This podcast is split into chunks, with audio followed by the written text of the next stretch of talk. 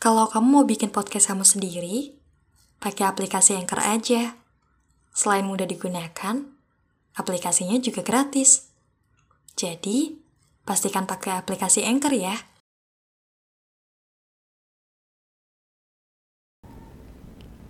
Hai, selamat malam. Minggu-minggu terakhir, entah kenapa, malam saya tidak begitu bagus. Tiba-tiba melamun, lalu meredup, dan akhirnya menangis.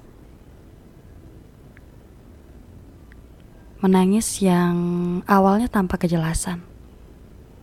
Nangis aja gitu. Gak tahu apa penyebabnya.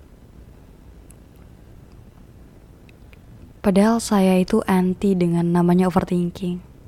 Bukan anti sih, lebih ke jarang aja. Bukan Dita namanya kalau mikir-mikirin masalah begitu. Karena saya tuh orangnya juga males mikirin masalah, mikirin hal-hal yang pelik, yang bikin pusing gitu.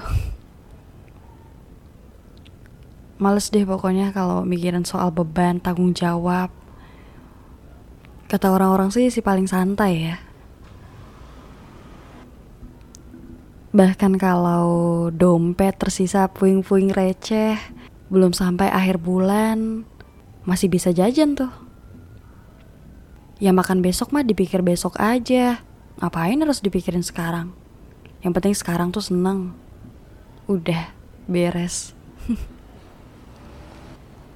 Karena ada sebuah kutipan kata-kata mutiara gitu, perihal ujian. Ketika kita tahu masalah kita nggak bisa kita selesaiin sendiri, ngapain dipusingin ngapain dipikirin. Kan kita tahu kalau kita nggak bisa nyelesain itu. Atau kalau masalah itu sebenarnya bisa kita hadapin. Ya tinggal diselesain jangan dipikirin gitu dan di kata-kata mutiara itu katanya satu-satunya obat untuk rasa khawatir itu senyum gitu sih Mungkin itu ya alasan saya kenapa sering senyum. Enggak sih. Nah, jadi gitu deh. Itu sifat saya, cara saya menghadapi sebuah masalah. Harusnya tuh kayak gitu. Selalu bilang ya udahlah, nanti juga selesai. Ya udahlah, nanti juga bakal kelihatan jalannya. Ya udahlah mau gimana lagi? Emang dikasih jalannya kayak gitu banyak banget kata ya udah untuk semua ujian yang sebenarnya ada di depan mata. Tapi tiba-tiba entah karena usia atau mungkin karena sudah lebih dewasa yang dulunya hobi berlari sembunyi sekarang udah nggak ada lagi tempat buat lari.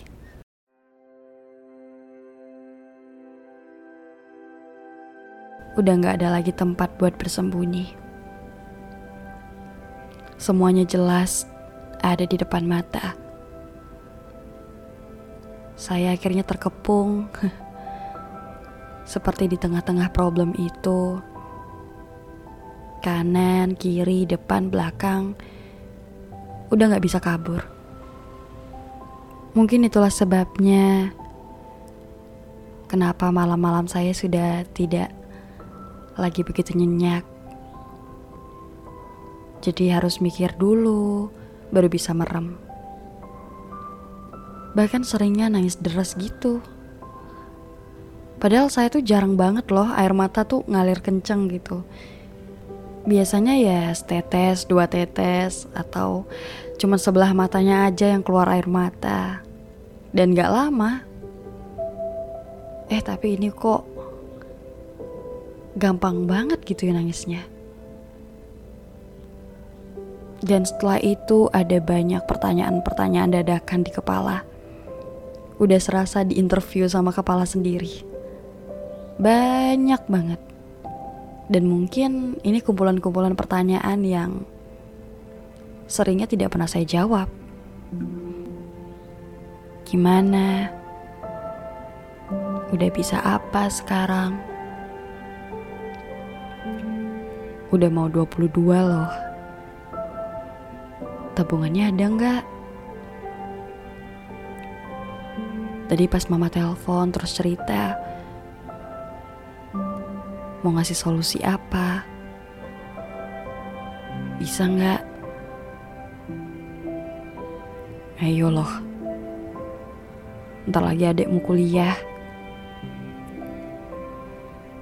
Ini serius mama mau ditinggal anak-anaknya lagi. Nanti yang jagain mama siapa ya? Kamu bisa nggak jadi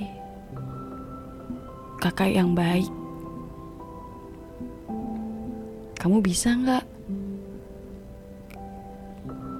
bikin mereka bisa ngerasain kasur yang empuk? Kayak kosan kamu tuh. Estetik banget kayaknya gak mikirin tuh. Ademu aja yang laki-laki. Tadi malam tidurnya di kursi. Terus tadi keluargamu juga makannya sama apa? Sama telur ceplok. Terus dibagi-bagi pula. Kamu aja bisa sehari habis 50 ribu kamu punya hati gak sih? Terus kamu bilang kamu mau nanggung semuanya. Kamu mau bawa mereka ke sini, terus kamu berusaha ngidupin mereka. Emang kamu bisa? Emang kamu kuat? Kamu gampang sakit loh.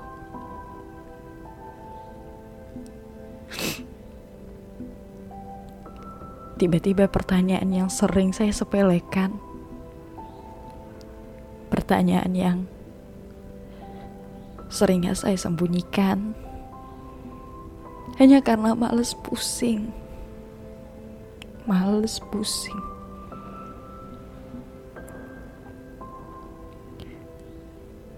Semua pertanyaan itulah yang membuat saya bisa menangis sangat lama. Yang membuat tidur tidak lagi nyenyak yang kini sudah jadi bagian lamunan yang dulu padahal kosong. Dan bukan cuma tentang pertanyaan itu saja yang hadir, tapi juga ingatan-ingatan luka yang sepertinya masih begitu mendalam. Lalu semakin menjadi, semakin sesegukan, dan akhirnya rubuh. Kayaknya emang gak harus selalu baik-baik aja deh. Kayaknya emang harus bisa ngadepin kenyataan kalau hidup tuh yang gak bisa semuanya dia udahin. Dan kayaknya saya juga udah terlalu lama menutup semua kenyataan itu. Seolah hidup gak ada masalah apa-apa. Ya kalau hidup diri sendiri emang gak lagi apa-apa ya. Tapi mereka mereka butuh saya. Mereka juga cuma punya saya. Masa iya saya harus lari lagi? Masa iya saya harus kabur? Jadi ya, mungkin saya harus bisa menerima semuanya. Gak boleh kabur lagi, gak boleh lari lagi karena udah gede, udah dewasa. Sebentar lagi, ya mama aja minta harus nikah 23. Dulu yang menggebu-gebu pengen cepet nikah gitu ya.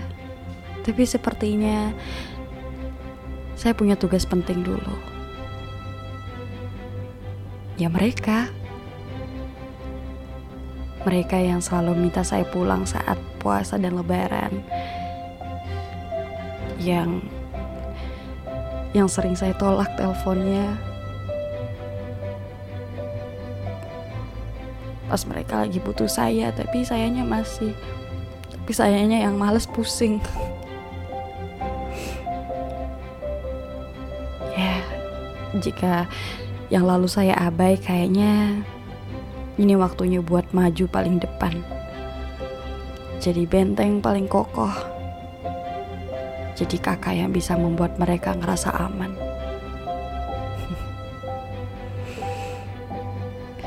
ya Allah, bantu Dita ya.